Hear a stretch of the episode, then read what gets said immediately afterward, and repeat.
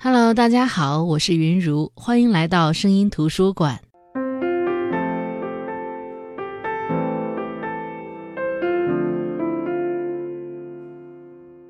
从刚刚过去的国庆黄金周旅游数据，似乎可以看出，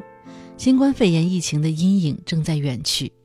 但是最近热播的展现抗疫题材的影视剧在一起，又似乎一下子把我们拽向了年初那一场盛大的寂静中。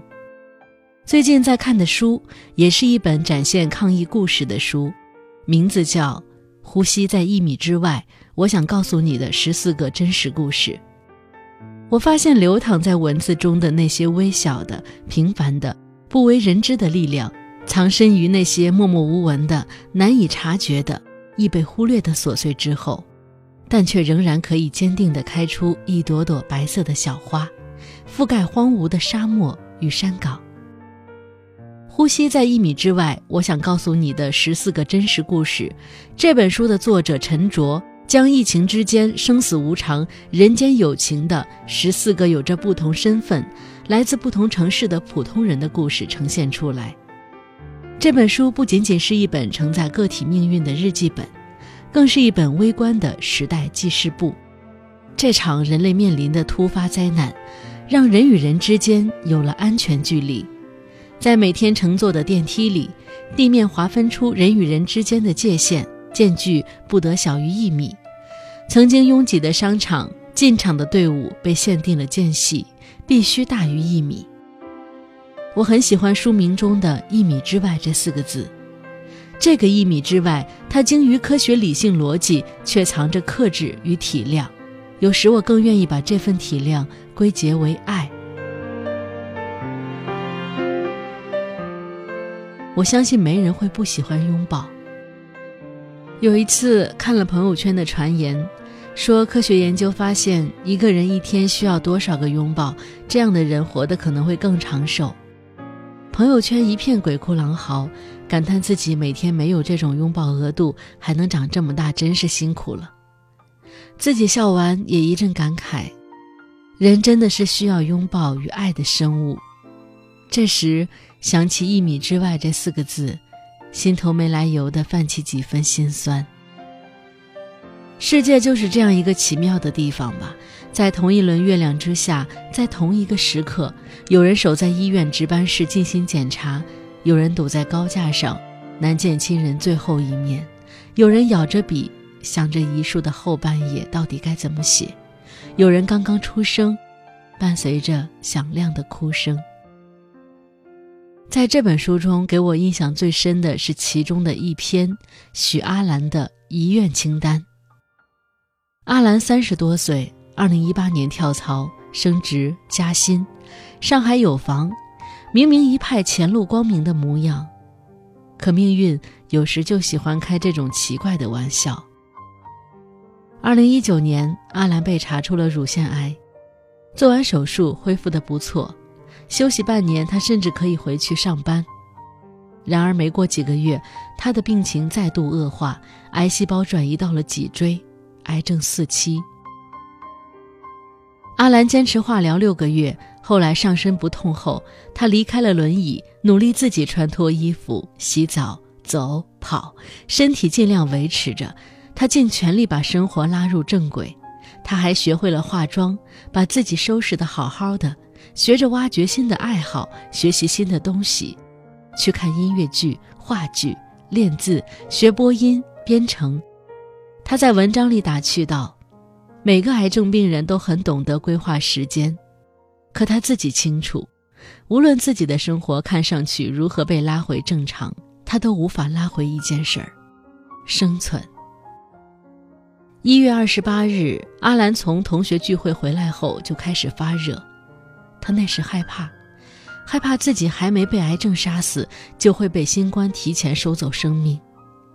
只要一两例新冠患者，就可以放倒一大片肿瘤癌症病人。新冠病毒给他们叠加上了一层新的阴影。阿兰还在担心另一件事，他电脑里只写了一半的遗书。他说：“真希望不是新冠，再给我一点时间，我想把遗书写完。”因为当时的医疗资源紧缺，一些非新冠疾病的病人无法得到收治。他看着微博上无法透析的尿毒症患者、无血可用的白血病患者、被拒收的新确诊病人、化疗中断的病人，字字泣血。他担心自己有天也会这样求告无门。二月五日，他说：“我照例每月一次去医院抽血化验、开药打针，我必须继续这一过程。对于癌症病人，规律治疗是唯一的保命途径，哪怕冒着被病毒感染的风险。”想起来真的是有点好笑。他写道。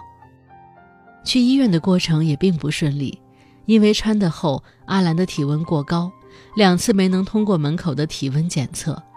后来终于通过，他坐在核磁检查室外，一个人和他聊起来，得知他有癌症，说道：“好像没听过癌症病人得肺炎呀，是不是癌细胞跟病毒相克？说不定来个病毒，癌细胞就被消灭了。”阿兰有点想反驳。最后也没说出口。他坐在嘈杂的医院走廊里，想着自己的遗书。首先交代遗体，我捐献眼角膜，并且捐赠遗体给复旦大学上海医学院。然后把爸妈托付给几个好友帮忙照顾，还拜托好友督促他妈妈每年去做一个乳腺和卵巢癌的筛查，还有爸爸每年也要去复查。爸爸喜欢拍照。妈妈喜欢制作小视频，他说：“很不好意思，拜托你每过两年帮我爸爸妈妈换一次手机，好不好？”还有一些小遗产，像单反相机、尼康镜头、词典、藏书、耳环、项链等小玩意儿，帮他们找到合适的下一任主人。阿兰想着，突然遗憾自己当时因病住院，错过了 IMAX 版的《流浪地球》。又因为这次疫情，心心念念的夺冠被撤档，但这次撤档总会上映的。他在结尾时写道：“阿兰的检查最后出了结果，没有被感染。他的第一反应是，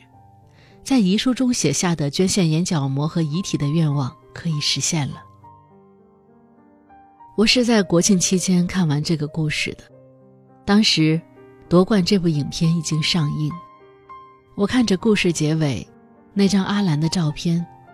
瘦弱的女人穿着风衣站在树下，背对镜头，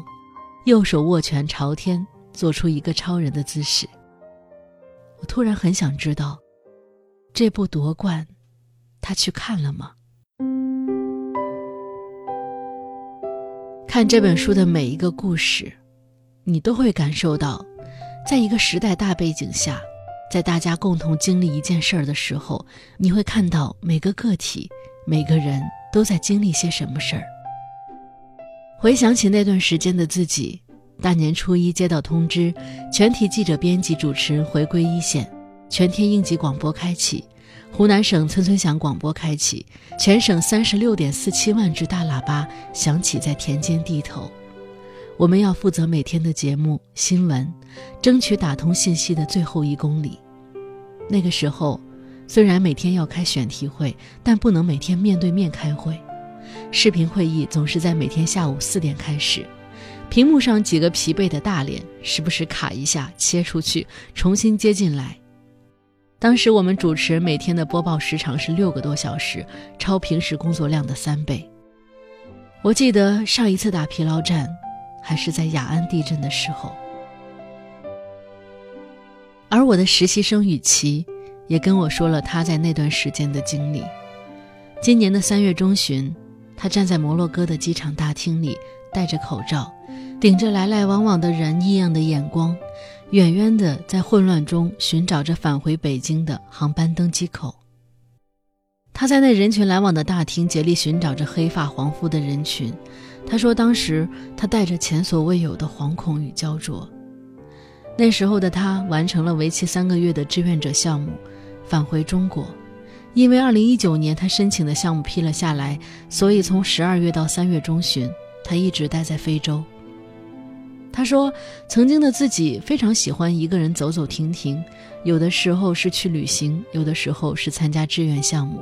去到任何地方，他都会试着去融入进去，站在不同种族、不同肤色、不同文化的角度去看待世界，从不担心周围人与自己来自截然不同的国家，归属于不同的种族。所以这样的场景多了，后来偶尔遇到中国的旅行团，或是那种独自旅行的背包客。”他也不再像刚开始那样凑上去去生硬的攀谈，最多只是遥遥笑着打个招呼。可是他说，他从来没有哪一次像这次回国的时候那样，那么期待着想找到归属感，期待着看到同样熟悉的面容，期待可以在机场就找到和自己同根同源的国人。他说：“这次回国的过程可以说是他迄今为止经历过的最不愉快的，可能是在机场因为戴了口罩被用英语骂了句病毒，也可能是后来在马德里转机时看到戴口罩的他们周围人那种异样的眼光，还可能是在飞机上十二个小时不敢摘口罩、不吃不喝的辛苦。总之，过程艰辛，现在想起来依旧能回忆起他的不快。”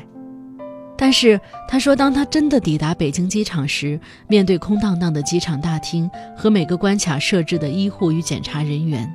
那种静默的气氛，将他与原本手机上的新闻报道间那层虚幻的纱生生的拉开了。那是他第一次体验到一种真实，找到一种真切感。这场疾病是真的，实实在在发生在我们的国家，降临在每一座城市。每个人身上的。后来我问他：“那你觉得这场疫情带给你的是什么？”他说：“我想应该是一种归属感，那种感觉与以往不同。在很多外国人面前自我介绍说自己是中国人，以前没有什么过多的情感，就像他们自己说是德国人、乌克兰人、美国人一样，只是单纯的自我介绍。”尤其是当你参与了某个项目，其实，在过程当中各自是哪国人都不太想得起来，只有在闲谈时聊起中国一些世人皆知的发明创造和经济建设时，会暗自享受他们惊叹的口吻和语气。但这次疫情当中，因为这个契机，他说：“我第一次可以有一个直观的机会去感受中国这两个字带来的力量，自诩洒脱，但真到了天灾面前，却还是想家。”是的，我很明白他的感受，因为我想就大部分人而言，在那段特殊时期，除了奋战在一线的医护人员和确诊或者疑似的病人，大部分自我隔离在家的我们，对于疫情的感受，可能是起初生活物资缺乏的恐慌，后来闭门不出的苦恼，其实并没有真的亲身经历那种生死纠葛，可这似乎也并不影响我们每天为热搜和新闻心惊肉跳。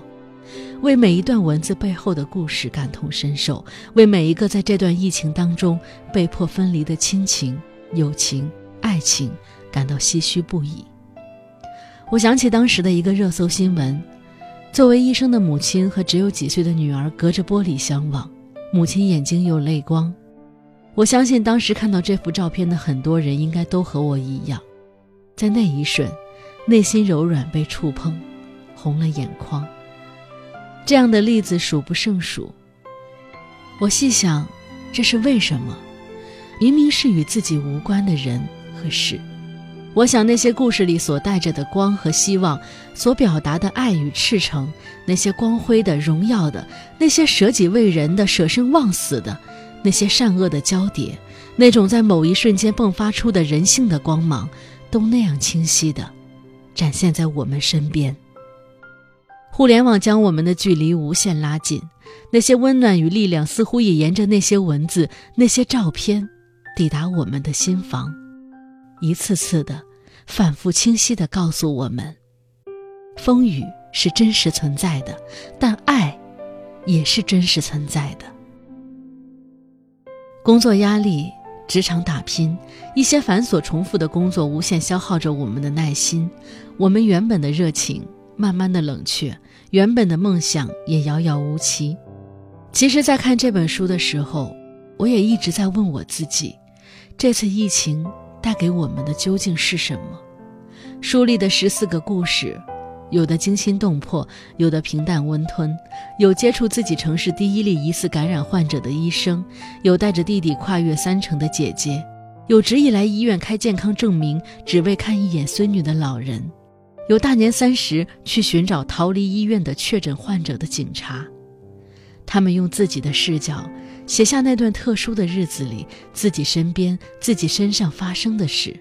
看的时候。你会觉得真实，觉得紧张，觉得奇妙。你通过那一段描述，那一段文字，去接触了一个可能与你此生都不会有任何交集的真实存在的人生。书中，你会看到那些奋战在一线的人心中也有的忐忑，会看到在巨大灾难面前的自私冷漠。人是复杂的，善恶交织，来回变换，可这并不影响我们爱着别人。也学着爱自己。这场灾难的突然出现，它放大了黑暗，也放大了光明。那些原本我们不知道的，也没有机会显示的爱与体谅、理解与尊重、奉献与忘我，都浮现了出来。我们隔着屏幕看着来自五湖四海的加油与祝福，突然感觉到作为一个人的力量和勇气。前段时间了解了人类的发展与演化历程。在当时同一时期，地球上有着不同的人属种群，除了我们智人这个种群，还有尼安德特人、丹尼索瓦人等不同的人种。但最后，历史上的人属种群最后只剩下一种了，那就是我们智人。而人类之所以成为地球上最成功的物种，最大的本领除了极强的信息交换能力，就是为了群居而演化出的同理心。这种同理心。就是我们口中的爱。人很奇妙，经历过磨难后，我们往往会更偏向于将好的、温暖的记忆留下来。就像我，现在回想起疫情。总是会先想起钟南山带着团队率先奔赴武汉，想起华西和齐鲁两支顶级医疗队在机场笑着擦肩，想起那些守护在第一线的医生、护士、警察、战士，想起那些在请愿书上留下的鲜红指纹，想起奔赴武汉抗疫时恋人最后紧紧的相拥。我不否认，也不会忽视这场灾难当中真实存在的自私与黑暗，可这就是人性。写这篇文字的时候，雨下了一周，空气都是清冷的。可这并不影响，当我回忆起这些温暖的故事，在这萧瑟寒冷的季节，脑海当中的记忆依旧是温暖善良的。远方推开了一扇窗，黑色的机会望。好的，这就是本期的声音图书馆。今天分享的这本书是由博吉天卷带来的《呼吸在一米之外》，我想告诉你的十四个真实故事。这个春天值得铭记的不只有伟大，还有疫情之下真实的面孔。我想，这也是这本书值得购买、值得放在你的书架上的原因。好的，我是云如，我们下期再见。开最后越走越远只是为何在这纷扰世间，曾经的温暖会浮现眼前？像有白云又飘回蓝天，暖风又吹来了一片花田。